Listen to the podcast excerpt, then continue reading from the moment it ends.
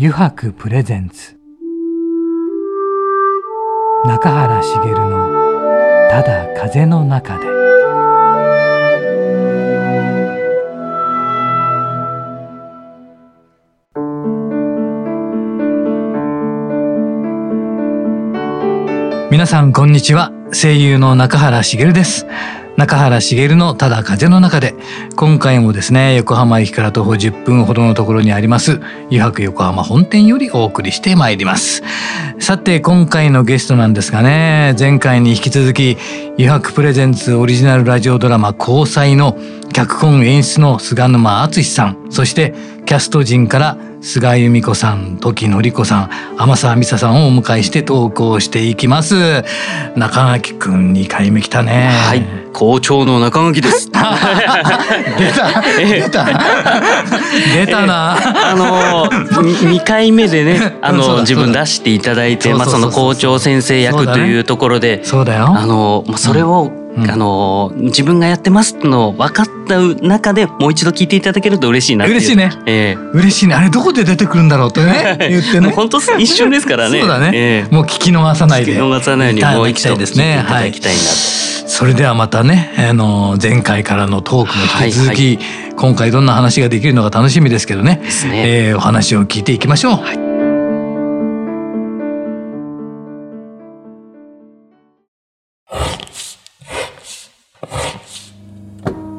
の革製品は日常品でありながら小さなアート作品である。日々の暮らしに彩りを。レザーブランド。油白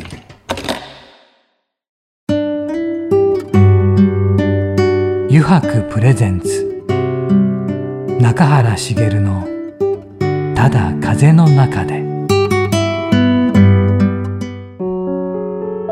では皆さん今回もよろしくお願いします。お願いしますよろしくお願いします。さてね今回はどんな話になるかな中垣君前回はもう中原さんのもうパッションがもう出まくりましたからね。出まくった、ええ。なので今回はやっぱり菅沼さんのそのパッションだね。菅沼君のね。はい。ぜひぜひ。菅沼さんってこうやってすごく柔らかい印象だったんですけど、あのスタジオ入った時鬼でしたもんね。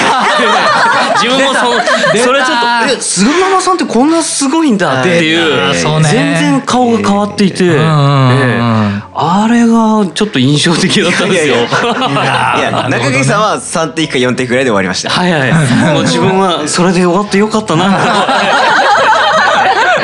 思ってたんですけど。いやーでもあのもう一回の鬼ですよね。ああもう一回もう一や回っぱり。そうなんだあとうーんあの菅沼さんの口癖はうーんなんですよ。わか口癖なんだる。それはってやつですねそれは。それはもう違うってこういうとこ意表じゃんだねうーんっていうねうーんのトーンが違うんですよね。なんて言おうかなぐらいみたいな。今度はこっちのうんかみたいな。そうそう取っちゃう。あそうそう。そうですよね。い。やだから結構こだわりますよね。うん。うん。そうですね。うん。なんか別にあれなんですけど、うん。うーんとあの絶対的にこれっていうのはこう交際に限ってはそんなに持ってなくて、ただそのシーンの雰囲気があるじゃないですか。全体的なね、うん。そのシーンの役割っていうのがやっぱあるから、うん。そのシーンにやっぱそぐわないえっ、とまあお芝居っていうか演技というか、はい。うんまあ声色もそうですけどのでやられるとちょっとだけ違うかなってのがすごく柔らかく言った可愛く可愛く可愛く言いましたよね。ちょっとだけ違うかなそれがうんになるそ。れがうーんそのトーンですよね。そうだよね。そう。そういうのあるよね。結構ねドキドキしますよなね。かなかやる側からしたらあれでしょもう一回って言われてね、なんかみんなどう思う？もう一回って言われてなんかした時に。ああ。分かる時と分かんない時とありません、そう。自分でも、あここだわうん。っていうところと ね。あそうもう私ももう一回やりたかったっやらせてくださいっていう時もあるんですよねやっぱりねこう。あのあわかります。おっしゃってることはっていう感じになるのであそれって。でやらせていただいてよかったっていうところがねあるんですけど、結構トキさんなんかはこういもう一回やらせてくださいタイプですもんね。そうです。だってもう納得できるまでやりたほんねなんか時間があるからねそんなの何回もやらせていただいたら申し訳ないなって思うんですけど、うんあのもしやらせていただけるならうん最高のもの出したいなっていうのあるんで、ん何回でもって思っちゃうんですけど、ん迷惑ですよね 逆に。いやいやプロですよねでも逆に3人は、まあ、僕が撮ったじゃないですか。はい。うーんの後にうーんオッケーっていうのとうーんもう一回っていうのどっちがいいですか？そっちだったらもう一回。もう一回の方がいいかな。それ嫌だかも。やだねうん、もう仕方ないなはちょっとね嫌ですよね。嫌だ。ね。嫌ですよね。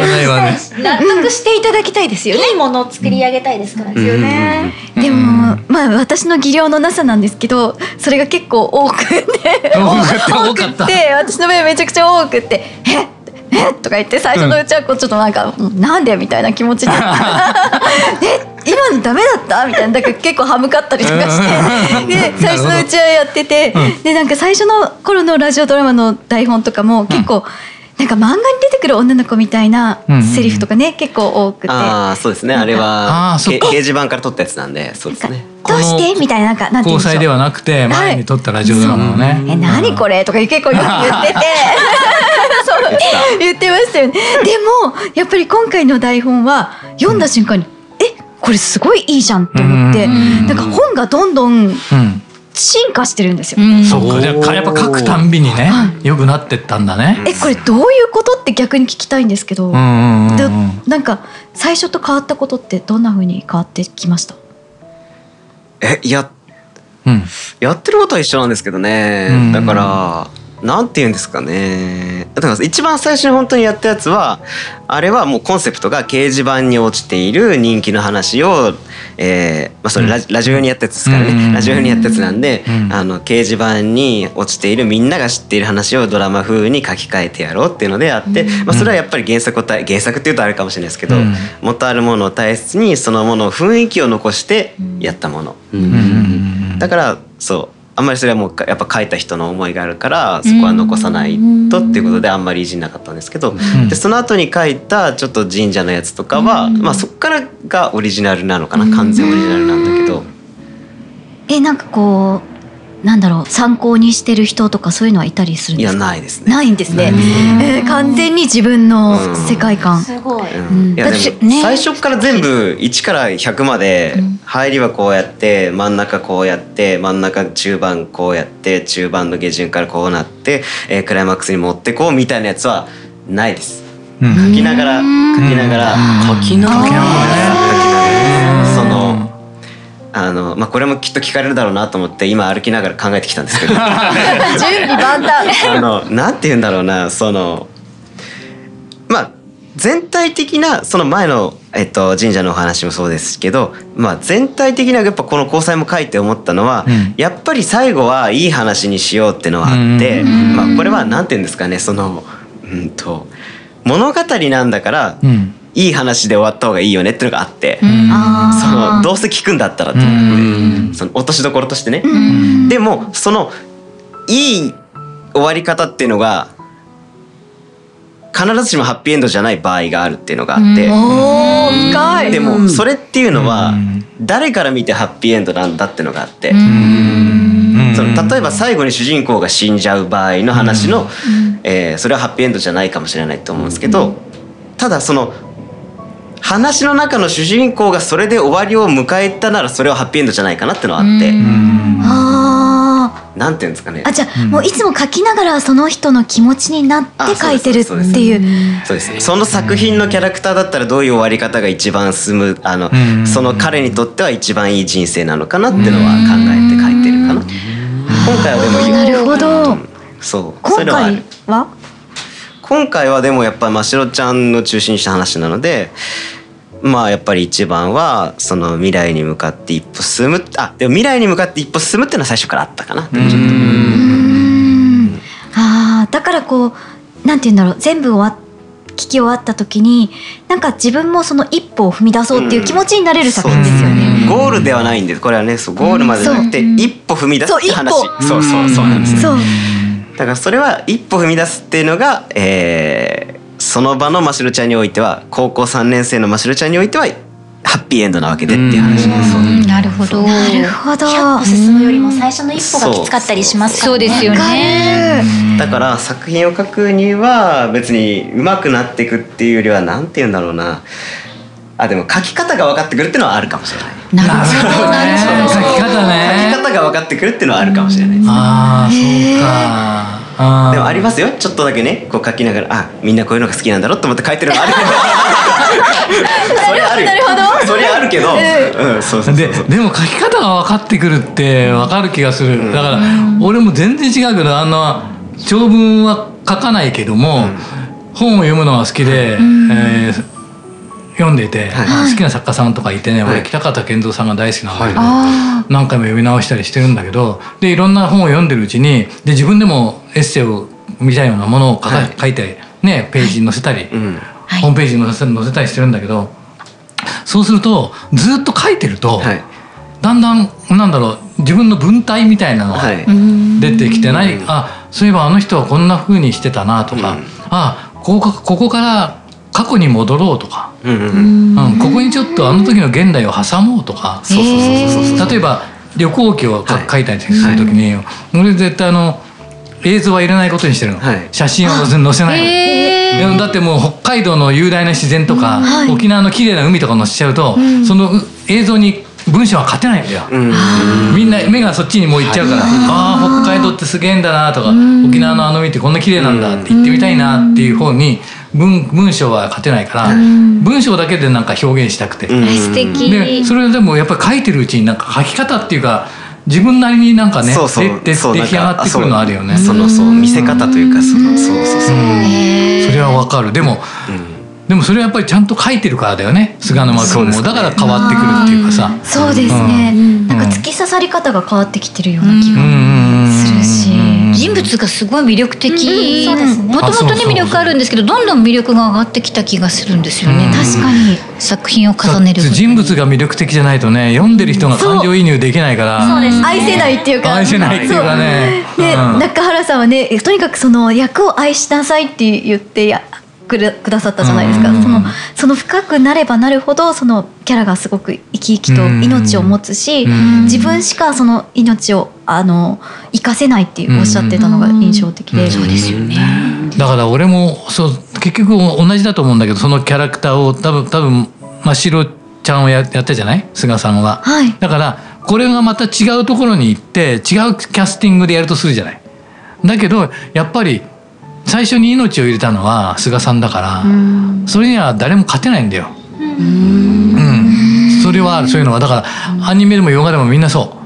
俺が例えば例えば自分がデビューの時にやった役があるんだけど、どう下手くそでもっと上手い人がいればもっとうまくできたかもしれないんだけどでも命を入れたのは俺だから俺でしかもう命は入らないんだよ。真白ちゃんはもう菅さんがいないと真白ちゃんになんない。うん、だからそういうことも言われたことがあってやっぱり若い頃に「お前が命を入れたんだから」っていうね責任を持てって。いう。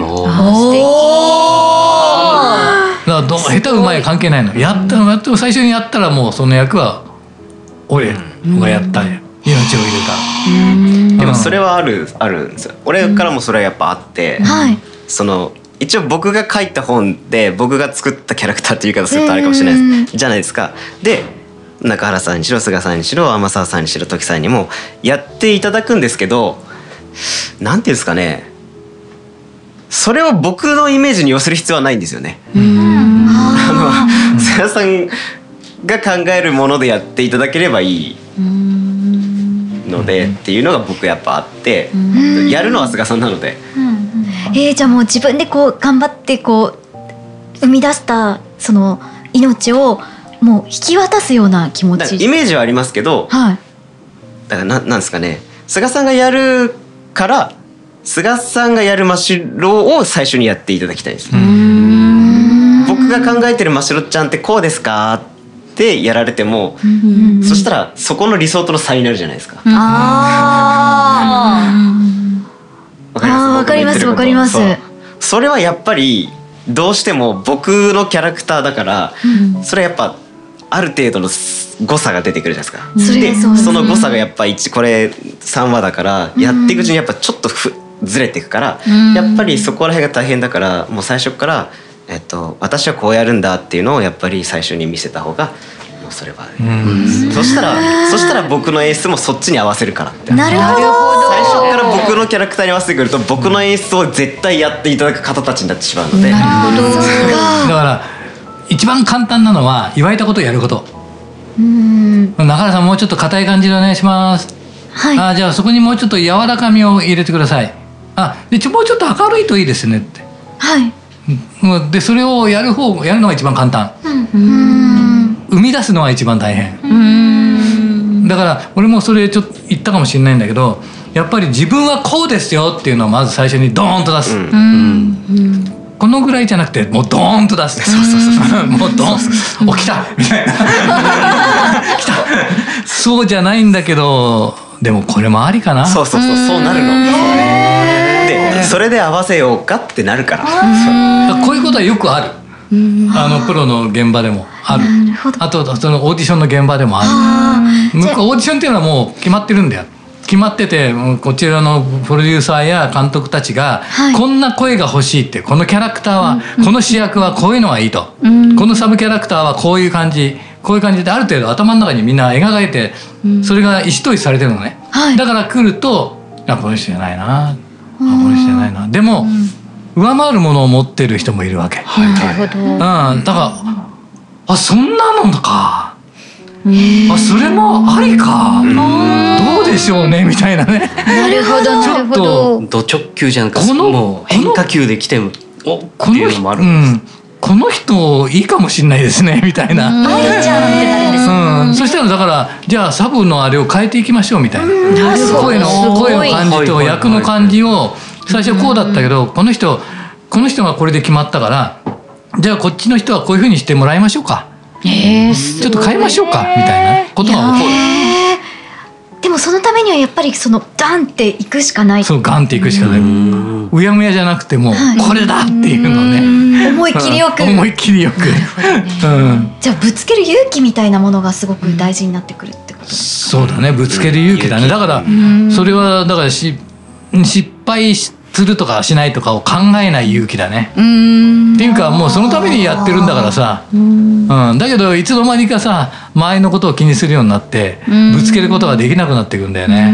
そうなんですねでもそれが若ければ若いほどそうなんだよね逆に若いんだからぶつければいいんだけどそれで失敗したくないから縮こまっちゃって誰でもよくなっちゃうそうそうそう。せっかくオーディションっていうチャンスをいただいたのに何もできない、うん。うん、だけどそれだったらば芝居なんかできなくてもいいから。うん。だだって求められてるのはその感性だから、感性の鋭い人間っていうのは昔から今から変わらずに求められてる。普遍で。普遍で。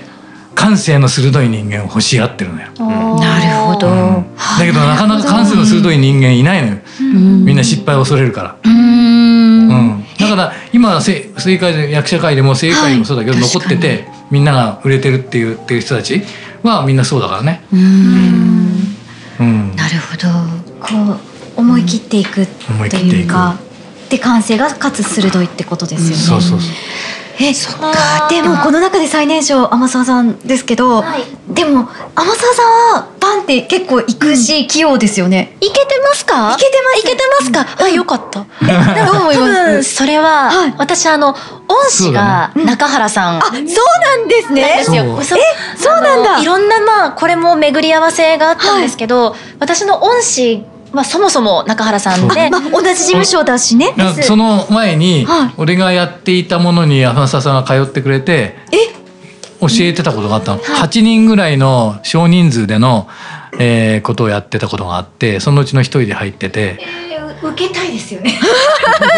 はい、ためになるいい、す素晴らしい授業だったんですけど、すね。それの私は生徒だったんです そもそも。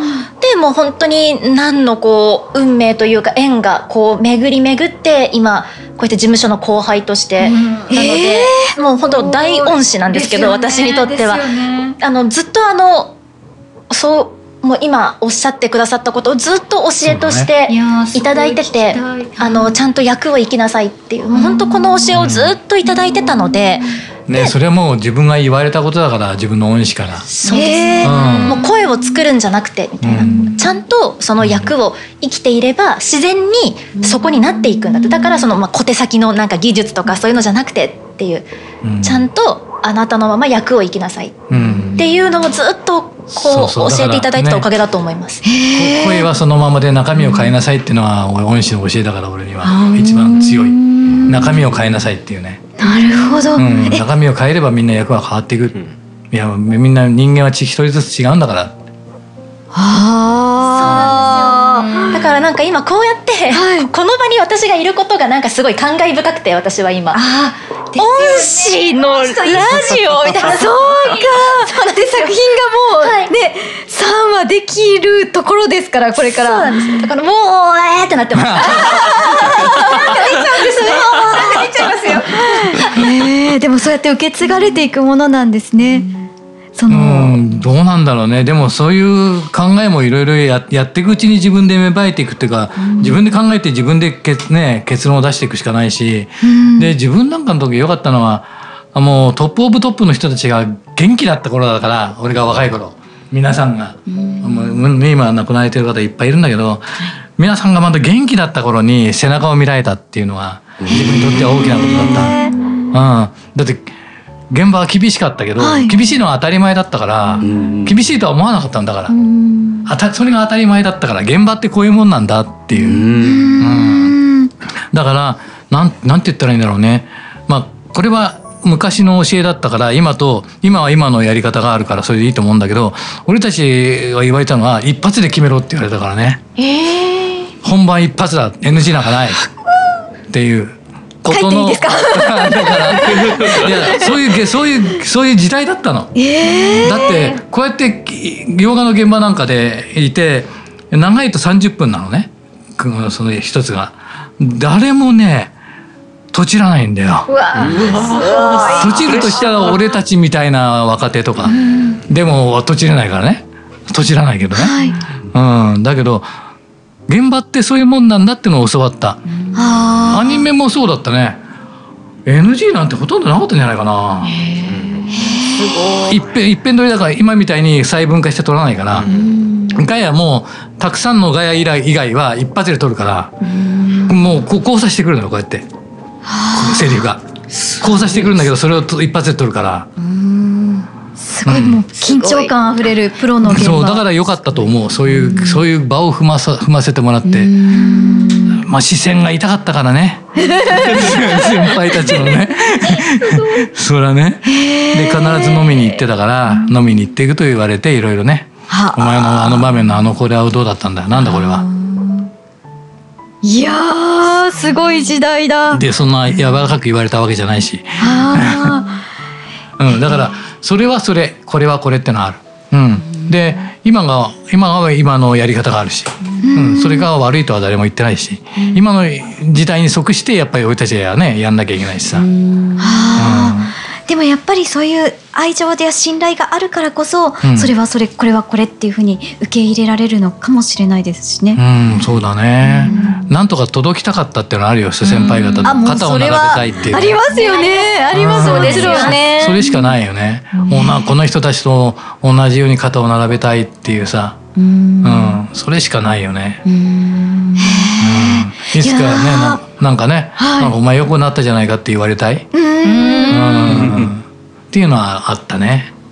確かにそれは常にですよね。ありますでねもそれしかないですよね。どうして本当にもっとできないんだろうっていつも自分で、悔しい悔しいって、うん。思いますよね。自分がね。自分が悔しい、情けないっていう。でもきっとねみんな同じでさそれがあってね、ちょっとずつちょっとずつなんかね伸びていくのかなっていう気がしてるよね。そうですね。うん。でも作品を作るっていう意味では本当にそのねこのね中垣さんなんかもそういう感じでこう色を迷わずにこれって決めたりとかする。まあ、そういう時もありますし、まあ、迷いながら生み出すっていうこともあり、その時々なんですけど、でもやっぱりその時のパッションだったりもう一番これだっていうものが生まれるまではもうそれはもうひたすらやっていくっていうあーやっぱり模索して。模索して、ええ。すごい。そう考えるともう全員がもう本当にアーティストっていうか、でもありなんか湯白さんとかの場合はそのいろんなアーティストを抱えてこうお任せするっていう意味では菅沼さんなんかとも同じ気持ちになったりとか、そうですね。で今回はもう完全に自分の分野ではないところでお願いするような形になったんで、うん。もう全てもうお任せします。っていう気持ちで、ええ。まあ確かにそうですね。はい、うん。書いてる間合わなかったですからね。そうですよね。はい。出来上がりを渡しただけです。ちなみに校長先生どうでしたか？あ校長先生はもうバッチリです。バッチリお墨付き素晴らしい。です。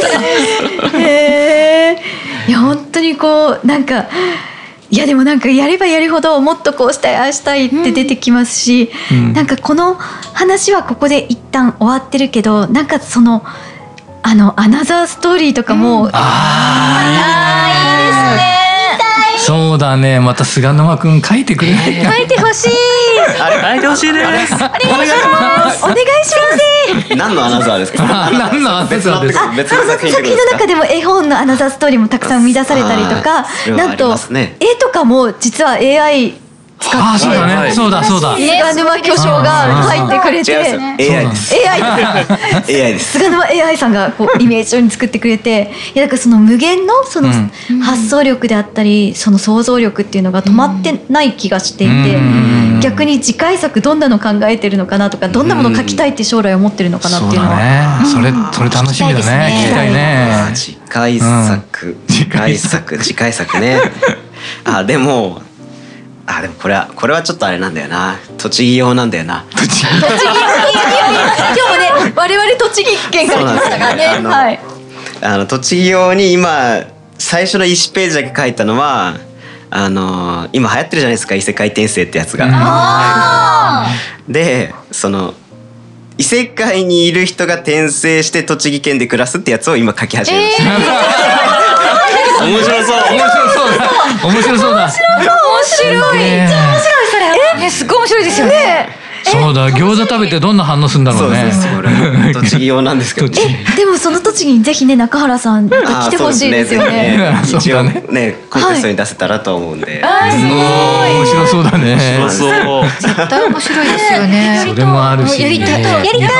二泊プレゼントそう栃木用もだし伊福用もなんかあ、湯ぜひ。泊ぜひぜひね。ね、いろいろネタはあるんですよ。書きたいなと思ってるネタはあるんですけど、アンニュイのやつからアンニュイのやつまで。アンニュイなんですね。僕全部書くとアンニュイになるんです菅沼とイコールアンニュイみたいな感じですか？全部アンニュイになるんですよ。なるほど。えーじゃあ余白用でちょっとヒントだけでも。あ、それはちょっとまだどれにするかまだまだ言えない。ですけど、えーね、いろいろね。はい。あじゃあなんかそれも楽しみだね。楽しみ。今後期待ですい。いね。よというぜひ、あの、楽しみ皆さんのお耳を汚さなければ、あの、やらせていただいてとは思いますけど。おお。よろしくお願いします。じゃあねまたあやばい。今回も時間になってしまいましたよ。ちょっと皆さんでの話はね。なんかまたねなんか話話し足りないことがあったりすると、あれなんでまた会っても面白いかもしれないそうですね。ぜひぜひ。ぜひ。なのでこうそう今ねディレクターから来ましたよ。この後実はあるコーナーがあります皆さん、はい。くじやろうぜというコーナーがあってですね、はいはい。くじを引いてそれに答えてもらうという。ついに来ました、はい。ついに来ました、えーそれをこんだけ喋りやるんですね。引いてもらった そう前回ちょっとできなかったんで、今回はそれをやろうと思います、ので皆さん引き続きよろしくお願いいたします。お願い。します油白の革製品は日常品でありながら小さなアート作品である。日々の暮らしに彩りを。レザーブランド。油白。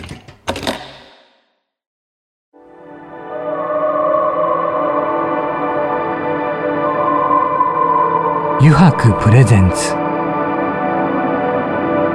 中原茂の「ただ風の中で」ささてここからの時間はですね9時に書かれた質問に沿ってゲストの方とトークをしていこうと思います。9時やろうぜのコーナーです。早速ですが菅沼君、はい。ここに9時がありますので、はい。引いてもらえますか？いつもやってもらう側なのにまさか引く側になるとは。思ったですくじ運はどうですか？くじ運僕は今日しか引かない男です。強運の持ち主で今日のうちに今日今日だけに座布団一枚よしじゃじゃん。じゃあこれを皆さんに答えていただきましょう。あ告白はする派ですか？されたい派ですか？ちょっと。来た菅沼君から。はい。はい。ぜひ皆さんあすごい今日女性キャストしかいないからね,、ね あ僕もですか、はいも。ちろんそうだよ。僕は、うん。する派ですね、うんうんうんうんやっぱ言わないとね。言わないとね。言わないとねそれ以上はあるかなっていう。わかりました。じゃあ続けて菅さん。あ私は本当に自分からするっていうのが何事も本当に苦手で、あのされたい派なんですけど、うんうん。でもその狙いがいつも外れてて、うん。高校生の時に好きだった男の子がいて、うん。その子にちょっと自分の気持ちを伝えたいと思ってあの、バレンタインチョコをあげようと思ったんだけど周りが気になって全員にあげて 結局違う人と付き合っちゃった。そういうタイプ。だから全すごいね然ダメです。違う人と付き合っちゃうんだ。違う人と付き合っちゃうんだ。なんかダメですねそれがすごい。じゃあ天天沢さんははい。私も多分本質的にはうん。されたい側だと思うんですけど、ん。もうせっかちなので、なんかもうそう口から「うん好き」って多分出ちゃう「好 き 」みたいな。出ちゃって「はあ出てしまった」みたいな。に なりがち。じゃあ徳徳さんは？私もされたい方なんですけど、うん。頑張ってされるように罠を仕掛けるんだけど大した罠。じゃないという。罠。大した罠大した罠じゃない罠をかけると。あまり引っかからないっていう感じですかね。罠に気づかれないですね。気づかれない。どこにかけたの？みたいな。え今の罠だった？自分でも忘れちゃうみたいなね。わかりました。ありがとうございます皆さん。じゃあ次行ってみましょうかね。じゃじゃんお中垣チャンスだ。来ましたね。中垣くん聞きたいことあるでしょうなあえー今後うん。こういう仕事をやってみたいっていうのお。を皆さんから聞いてみたいとお思いますのでお願いします。あ菅沼君から。ーあ僕からでいいですか、はい。あ僕は割とあの本当にねできたらやりたいなっていうのはあってまあこの交際にしろそうなんですけど一旦やっぱり舞台だったりで、えうんうん。え映像ってことでもないですけど、うんうん。やっぱ生身で一回やってみたいなっていうのはありますね。おーなるほどね。まあ朗読朗読劇でもいいんですけど、まあでもそれでもフィールドワークでもどっちもいいんですけど、んっていうのとまああとショートフィルムとかも撮ってみたいですね。いろいろあるね。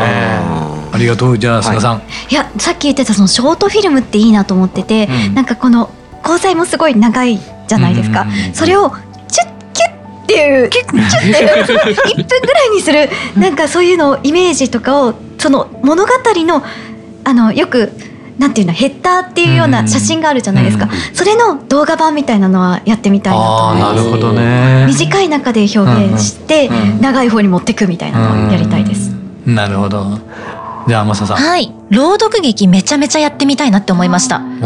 絶対楽しいですよね。朗読劇、うん後ろに例えば今回のはいはい。交際だったら、うんライライトとかをね、こう後ろの幕とかにこういい感じに当てて、はい。こうグラデーション作ったりとかしてそういう舞台装置とかまでこだわって、はいはい。見る人が視覚的にももう聴覚的にも楽しめる舞台芸術。そう舞台芸術まで含めた朗読劇やってみたいです、うん菅沼さんやりましょうよこのメンバーで。やりましょう。できるじゃないですか。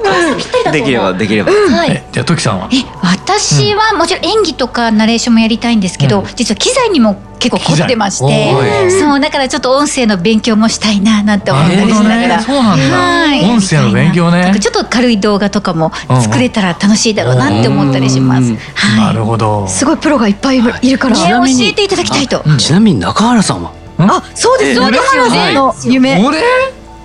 困ったね。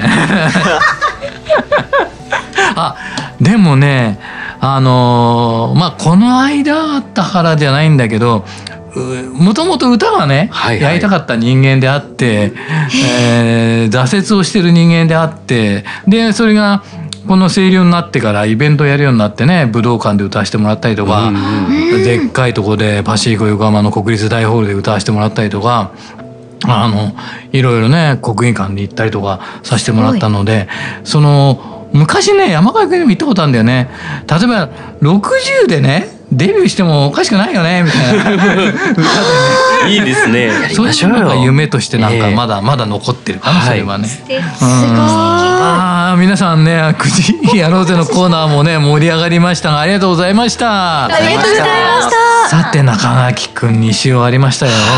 い。ね。やーこのラジオドラマっていうのも初ですし、うんうん。まあスタジオっていうのも自分入ったの初でしたしあーそうかそうか。うん。ええそれからまあ演自分が演じるも初。うんで中原さんが仕事をしてる姿を、うん。まあもちろんラジオもお仕事でやっていただいてるんですけど、うん本直のもうあの声優としての姿を見るのも初めて。かそうだね。えーそういう初めて尽くしの中で、うん。まあなんといってもやっぱり今回のこの脚本がやっぱり良かったなっていう、それありきでうん。やっぱりこのメンバーが集まっていただいて、うんこのみんなで作り上げる作品っていうのは出来上がったなと思うんですけど、うん。やっぱりこんだけいい脚本になったのはうん菅沼さんがうん。余白ファンであったから。そうだね。ええ。そうだええ。そのこと何も触れてくれないのが ちょっと寂しかったんですけど。はい。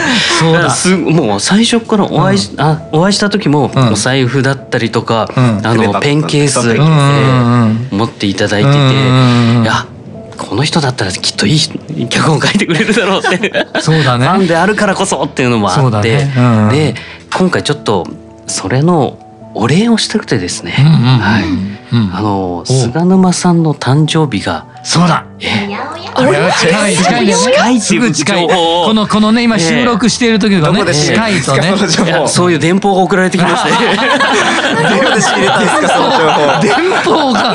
すごいね今の時代電報で。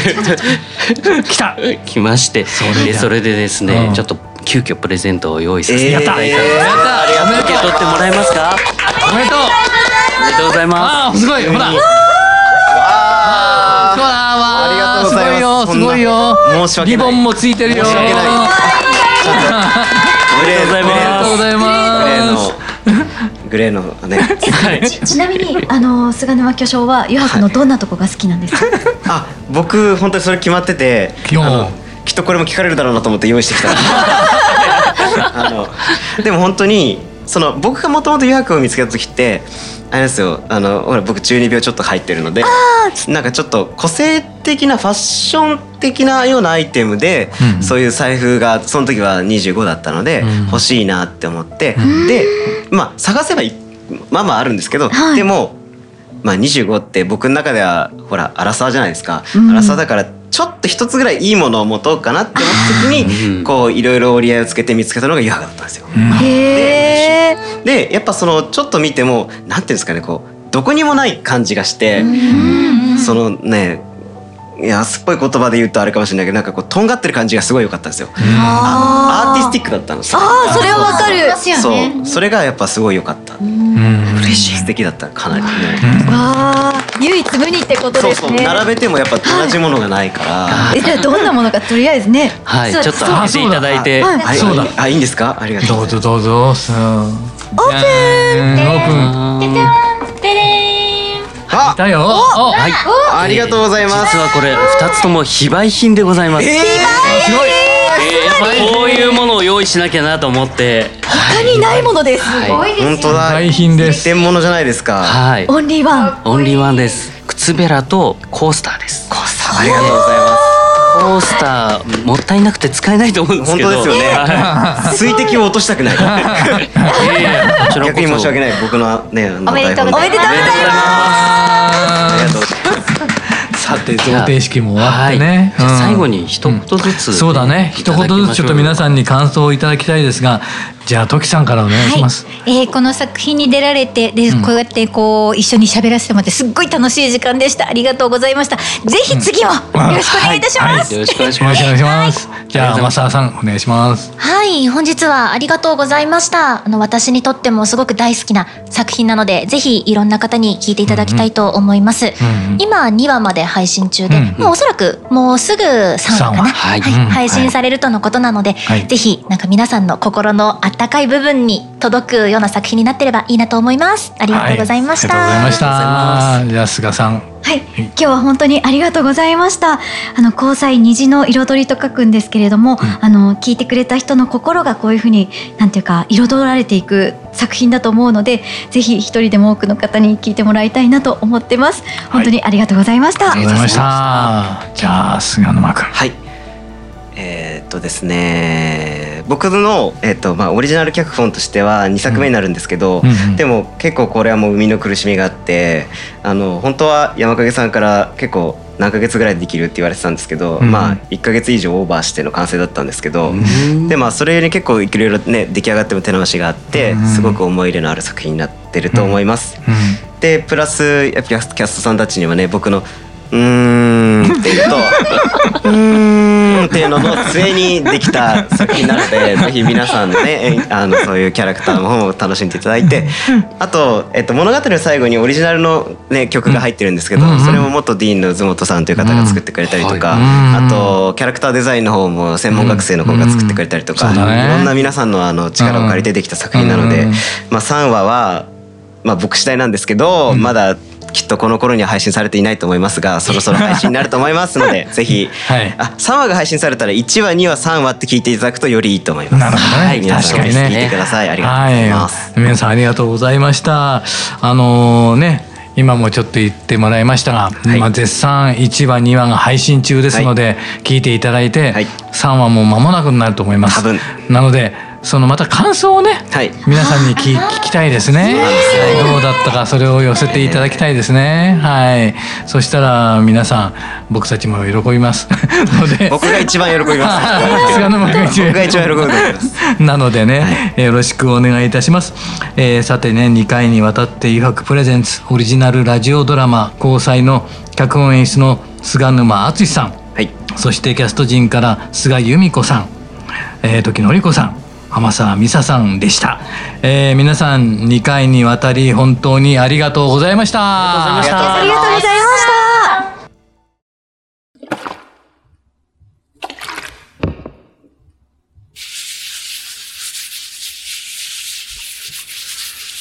油白独自の手染めのグラデーションは川に新たな命を吹き込む。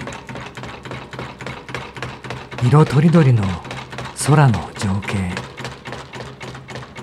青く深い海。誰もが感動するあの一瞬を閉じ込める。レザーブランド。油白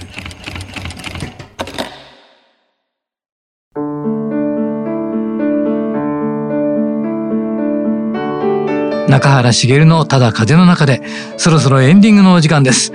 さてね、今回いかがでしたでしょうかね。いつもとはちょっと思考変わっていてね、いろんな話が聞けたと思うんですが、ぜひ皆さん本当に聞いていただいてね、えー、感想をいただけると嬉しいです。えー、それではまた来週この時間にお会いしましょう。中原茂のただ風の中で、お相手は声優の中原茂でした。